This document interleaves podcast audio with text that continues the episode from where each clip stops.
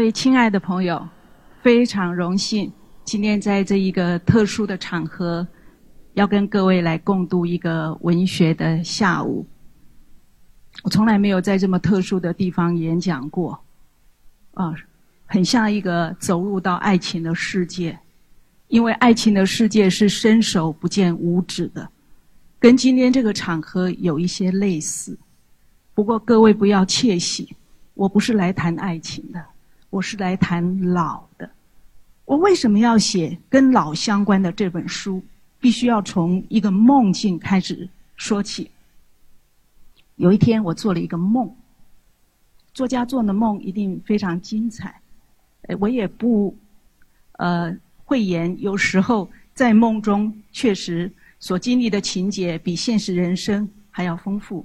但是那天晚上做的那一个梦是非常特别的一个梦。在梦中，我好像是一个小孩子一样，蹲在一颗大石头后面。梦中出现的场景。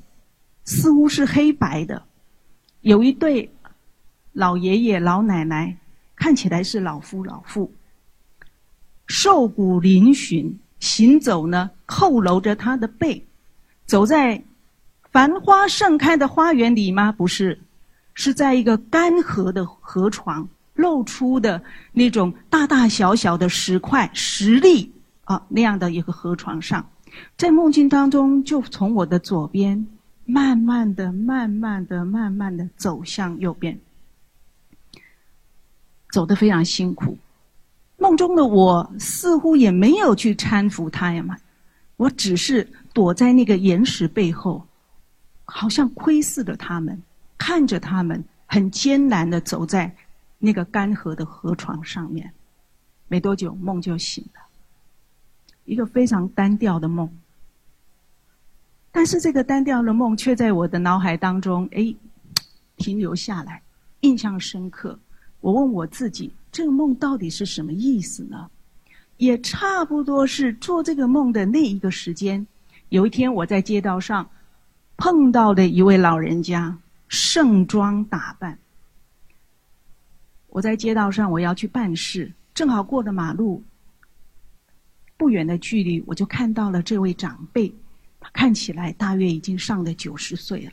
他之所以吸引我的注意，是因为他的盛装。他穿了一个极西啊的旗袍，旧式的旗袍，戴了一顶帽子，戴上眼镜。他的胸前还挂着很多的这个很长的项链。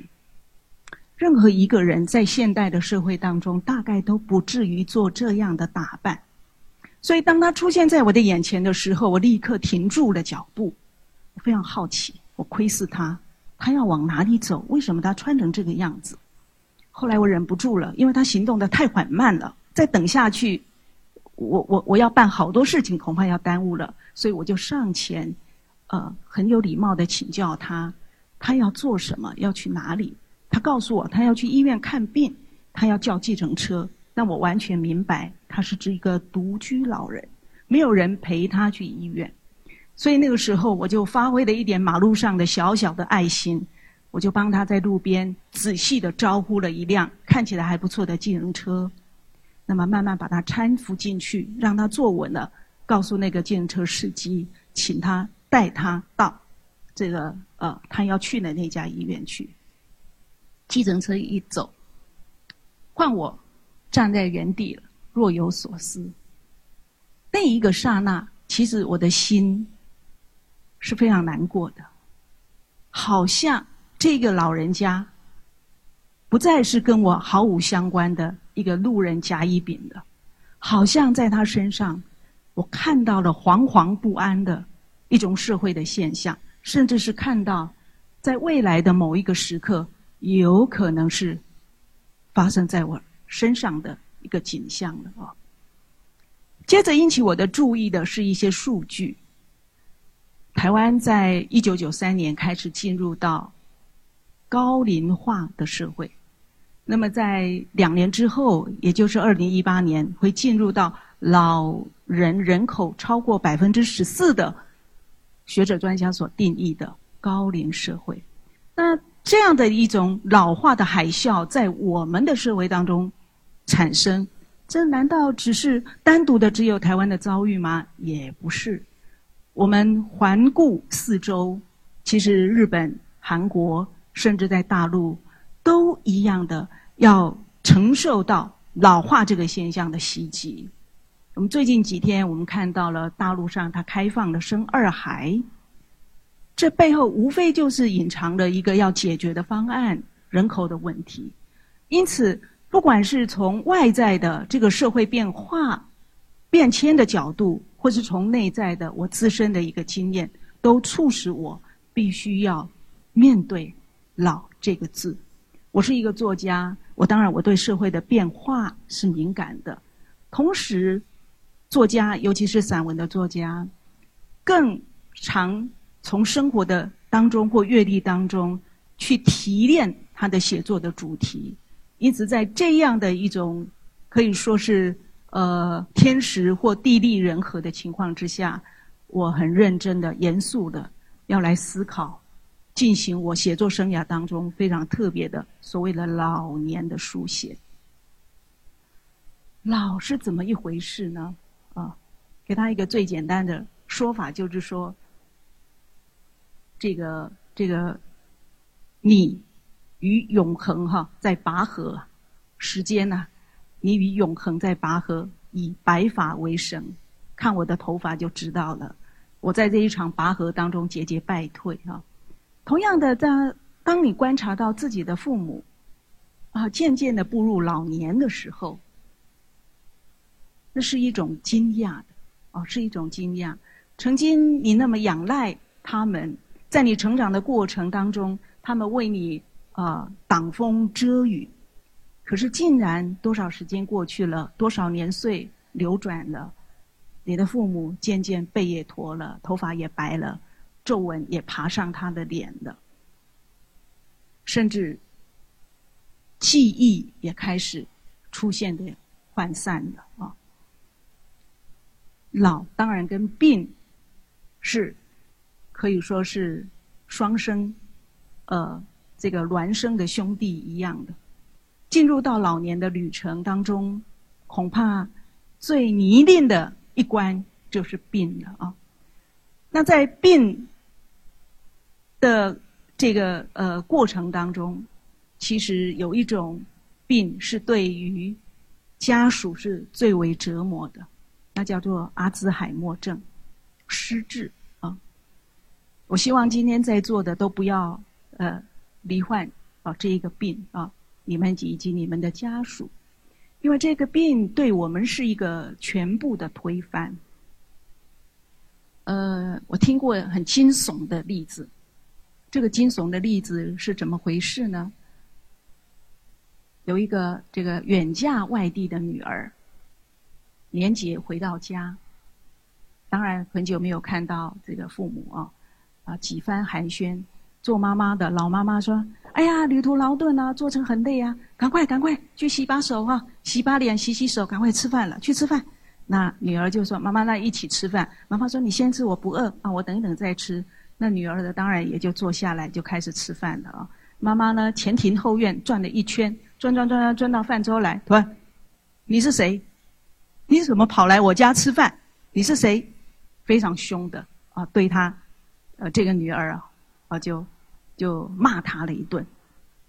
那你想，如果你是那个女儿，你手上还端着一个饭碗，你右手还拿着筷子，正打算夹另外一块肉，你嘴巴里面还嚼着菜肴，这个时候，你该作何感想？真是哑口无言啊！好像有一股你看不到的力量，这股力量来到了你的家。而这股力量紧紧的抓住了你的父母，开始绑架他，开始当着你们的面一一的回收他身上的所有的，不管是这个呃健康还是他的记忆。啊，还有一个也是惊悚的，也是一个老妈妈哦。有一天，他的媳妇打开衣橱。发现衣橱里怎么有一锅饭，煮好的饭摆在那边，甚为怪异，行为怪异。后来才发现呢，白天没有人在家的时候，那这一个婆婆呢，呃，就是用她的这个电子锅就煮一锅饭，不能够解释的一股力量，把她带回了她所成长的或所经历的早年的那一个物资很匮乏的，甚至是需要呃承受的天灾呃的的的一个袭击，因此在生活上很困顿的那个阶段。他一直觉得很饿，他一直觉得没有吃饱，所以他必须去煮饭。这件事情逼得到后来，那个媳妇只好每天煮完饭的时候把那个电子锅给藏起来，哦，藏起来，要不然老人家什么时候他又煮了一锅饭，又放在哪里，啊，你不能察觉。病是不可逆的啊，不可逆。我们的父母会生什么病，也不是我们去做祈求能够减轻的。可是，当疾病来的时候，正好是这个家亲情的总体验。我们说真金不怕火炼，可是有时候在屋檐下有一个长辈病倒了，却是亲情的严酷的考验。当父母倒下来的，首先活生生的摆在面前的是一个照顾的问题。那么谁来照顾？怎么照顾？这个对于子女之间也是另外的一层的一种考验啊。那么我曾经听过一个例子，其实是一个很不忍心在这样的这场合把它说出来的例子啊。啊，有一位老奶奶，当然她中风了，需要照顾，因此跟他的儿子媳妇就共同居住在一起啊。在早年，这是早年的情况啊。那个时候，呃，台湾还没有呃所谓的引进这个外籍看护啊这样的措施，所以一个老人家倒下来了，那么必须要仰仗就是家人的照顾啊。那老人家当然他有其他的儿女，可是最后可能最适合来照顾他的是其中的一个儿子跟媳妇，老人家当然就跟他们居住在一起。在众多儿女当中，那个负责照顾的那一方，日久难免会有些不满的情绪，或是负面的情绪会出现。所以，家庭的生活，夫妻之间或亲子之间，因为这一个老人家，呃，生病需要照顾，就起了很多的一种变化，甚至。干扰的夫妻之间的情感，因为做太太的心里会想：媳妇又不是只有我一个，为什么我要照顾？儿子也不是只有你一个，为什么全部要你承担？他会心生不满。但是做儿子的，他不能管其他人，他的兄弟是如何的一种看法，他必须要承担。啊因此就有一些争吵。有一天，这样的争吵又发生了啊，在客厅里面这样乒乒乓乓的争吵，甚至也听到了有物品被扫落在地的声音。稍微一点想象，大概可以知道，这样的的场面是不堪的。而这些声音呢，让在房间里面。躺在床上的老奶奶，中风的老奶奶，她完全听到了。她是肢体行动不便，她中了风，但是她并没有神志不清，她的心还是那一个老母亲的心。她听得到这一些的争吵，所以下一个画面就看到有一个老奶奶从房门那边爬出来了，满头凌乱的白发。一面爬着，一面啜泣、哭泣，对着他的儿子媳妇说：“你们不要离婚，不要吵了，是我害你们的，对不起，对不起，千万千万不要让我们的父母惊艳到这一个画面。不管你多么成功。”不管你人生多么的挫败，不管你多么富有，也不管你多么的清寒，有一天，我们的父母老了，只要这个爸爸、这个妈妈，他生你，他养你，在你成长的时候，他没欠过你一碗饭，他没欠过你一份学费，他给了你一张温暖的床，只要他是一个规规矩矩、认认分分的父母，你必须。对着你的良知说：“你千万不可以让你的父母要经历这一个场面。那是什么？那就是孝啊！要不然孝是什么？所以老之后是那一个病字。可是，在病当中，难道我们做子女的就只能眼睁睁的看父母？”受疾病的折磨而束手无策吗？我并不这么认为。也许在病床上的时候，这也能够让我们重新去检验自己跟父母的关系。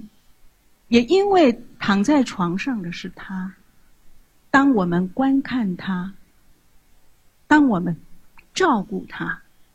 也许也帮助我们多多少少去回忆起，在你成长的过程当中，你躺在床上被疾病啊，一个感冒也好，一个肺炎也好，你的父母当年是如何的照顾你？你只要拿出你记忆当中当年父母照顾你的二分之一来照顾他，就。绰绰有余了。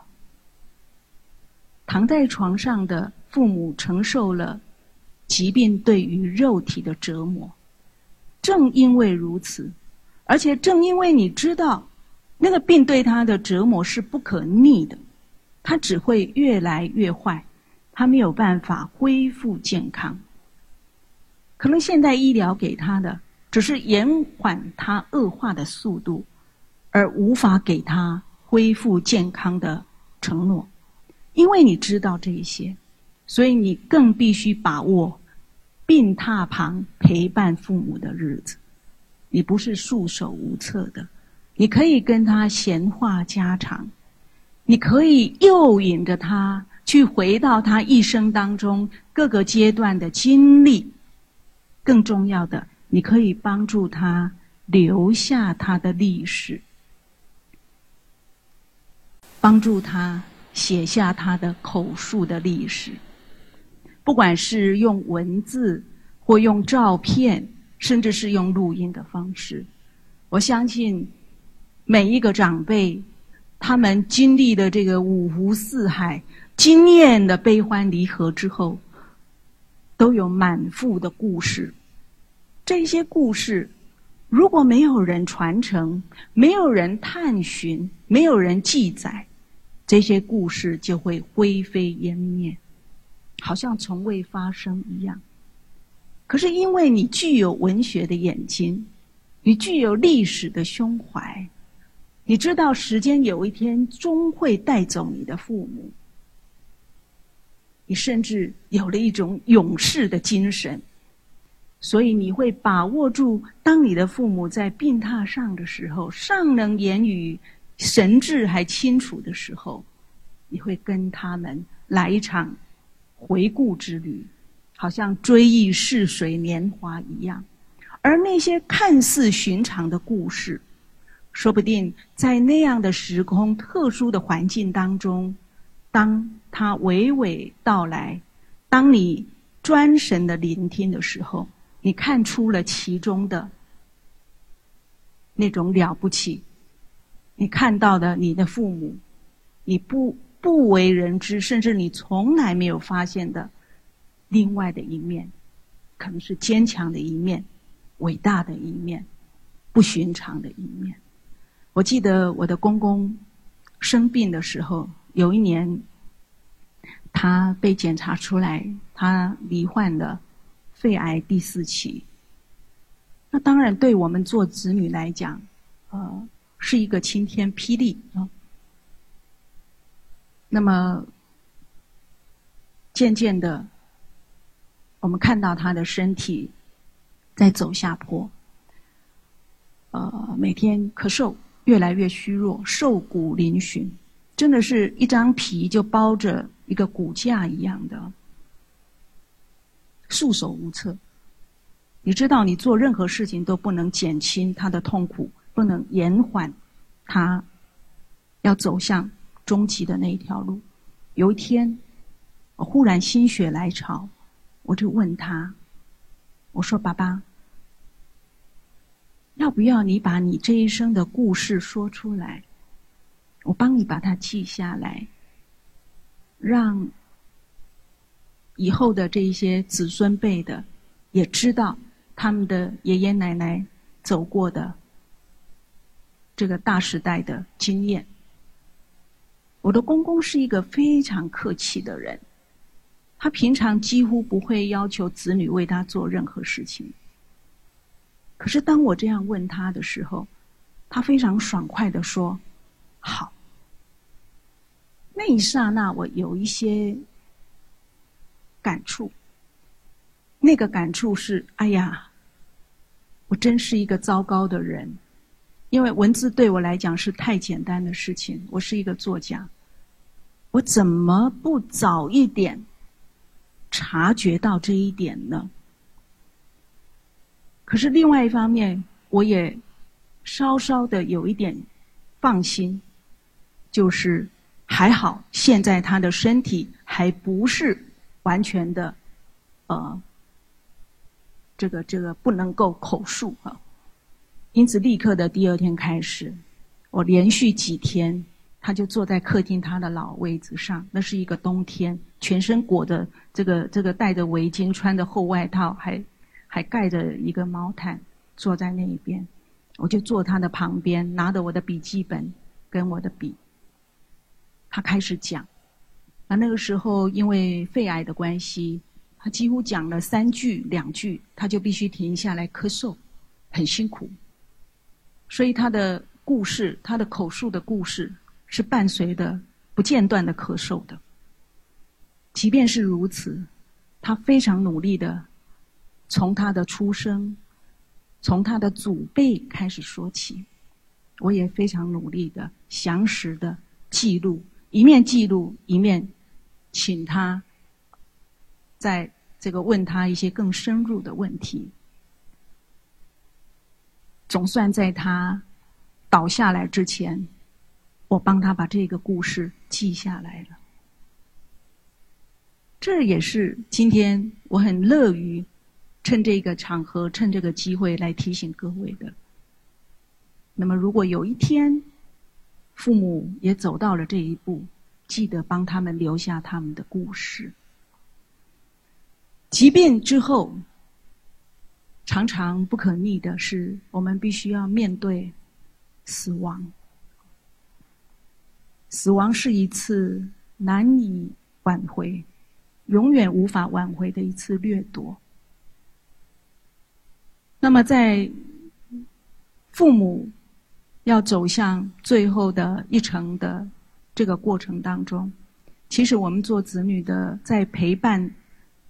啊，他们身边的时候，要懂得，也要适时的、慢慢的跟父母，要来谈论死亡的这一个领域啊，跟父母共修生死学分，这一门课是深奥的一门课，但是我们必须要陪着父母一起去修这个学分。呃，为什么？中国人当然很忌讳去谈论死亡，可是当他不可逆的时候，他必须要在事前，或者是在父母还清楚的时候，必须对他的这一生要有所安排跟交代。而这个安排跟交代，我想第一个他的愿望是什么？他的愿望是什么啊？呃，到了老的时候，他的愿望不会是在。呃，去出国旅行，或者是到哪一家这个顶级的餐馆去吃一餐，不会是这样的啊。那种是整个人生的一个处理、一个安排、一个安顿啊。我记得有一次，我的公公婆婆到我家里来吃饭啊。我公公婆婆公公还在的时候，他每个礼拜会到我家里来。那那个晚餐当然是我做饭啊。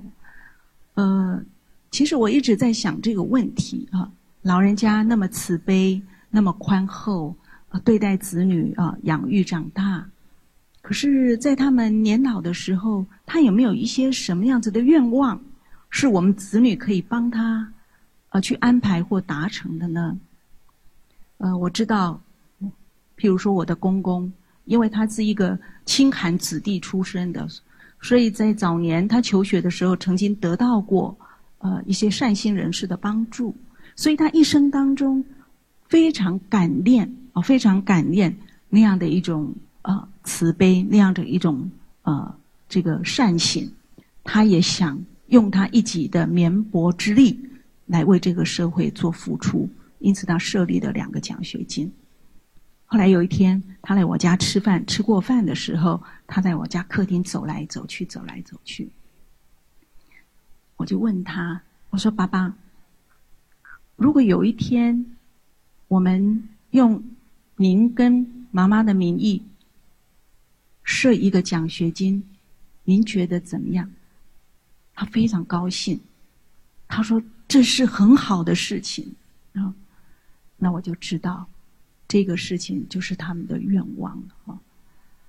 呃，在他走后，确实如何的继续的延续他对清寒子弟的照顾，也成为我们家人啊，尤其是我啊。每年必须要去做安排的事情。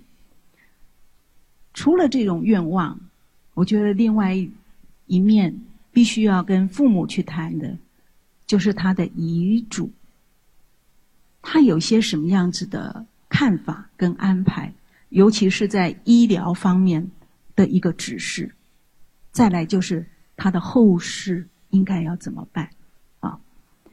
那当然，有时候我们会有所忌讳。说我怎么去跟父母谈这一块？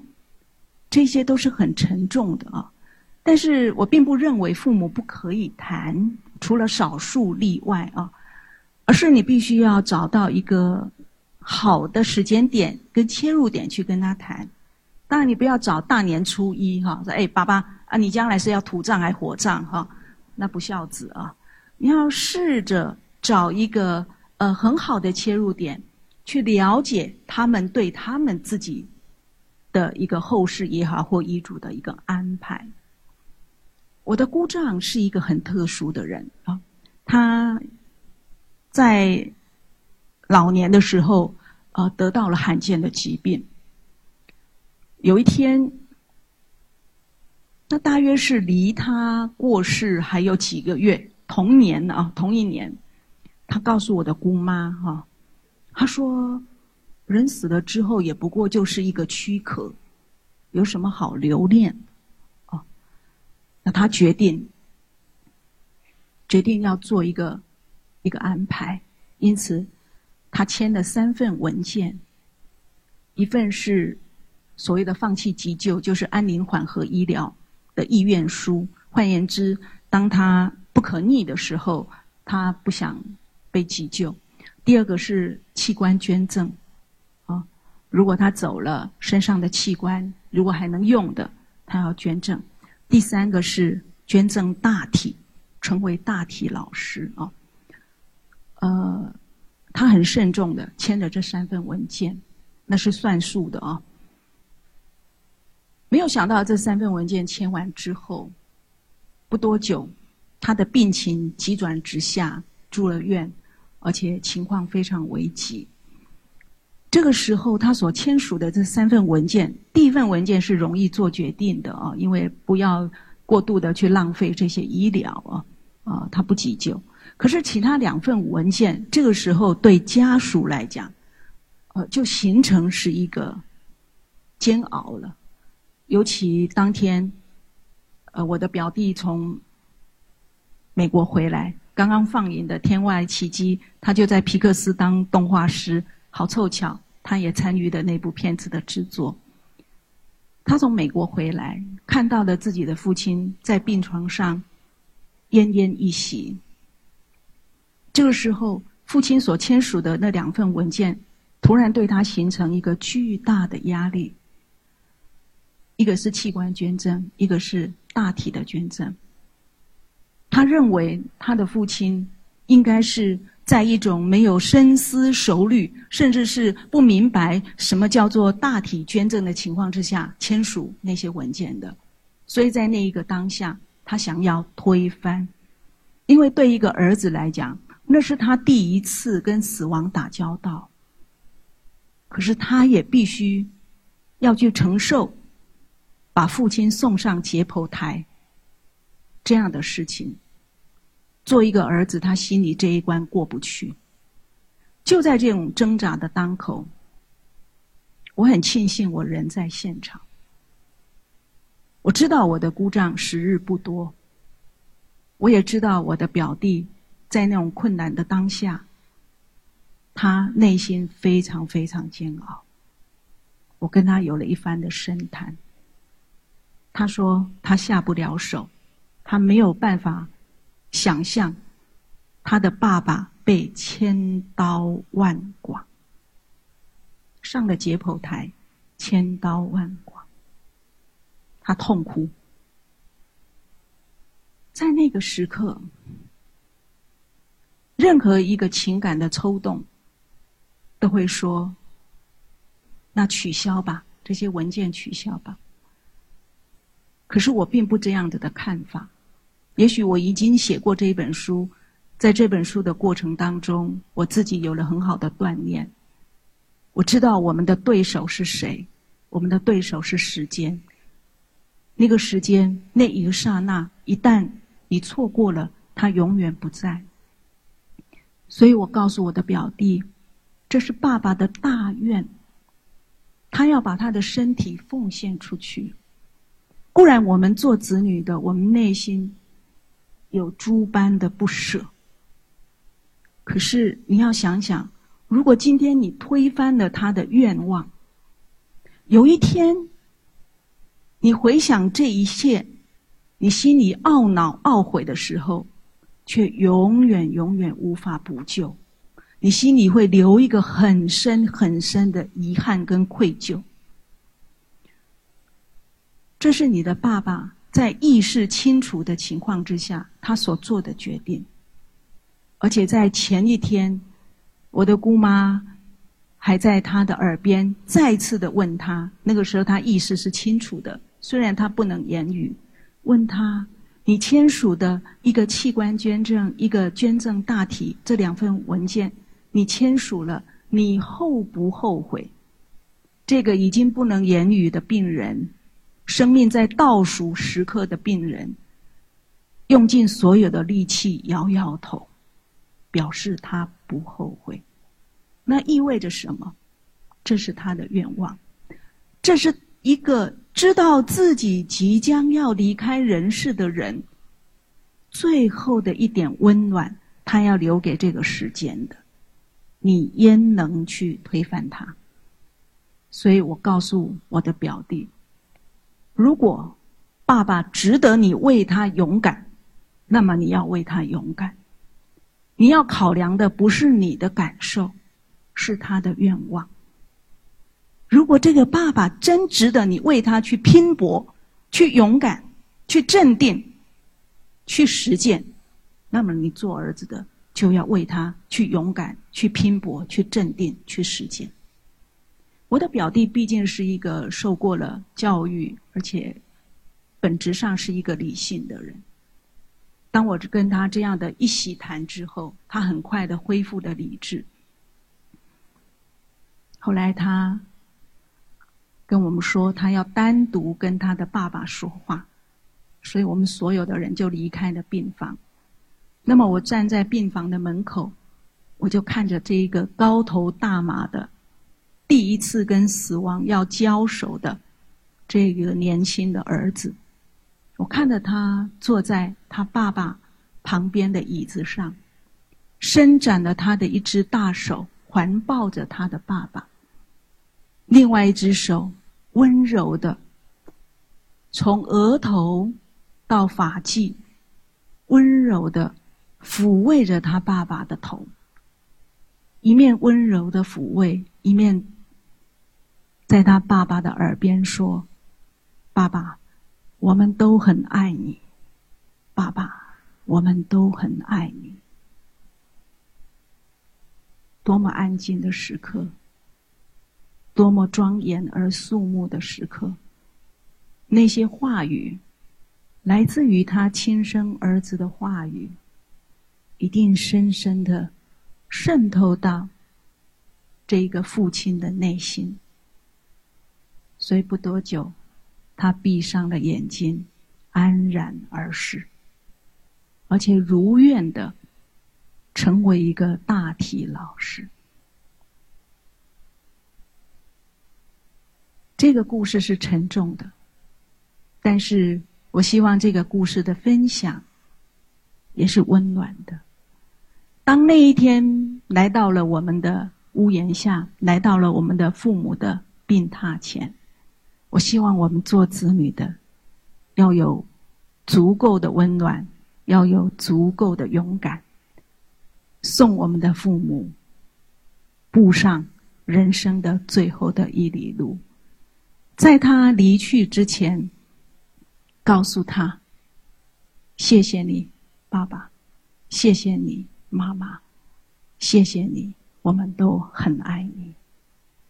希望那一天的时候，我们是一个以爱向父母告别的人，而这一份爱不会随着父母的离去而消失，它会永远的进入到我们的内心，直到有一天。”当我们要离开的时候，我们的子女或我们的亲人也懂得用温暖与爱来为我们送别。我想，那就是人生最美好的风景的。谢谢各位。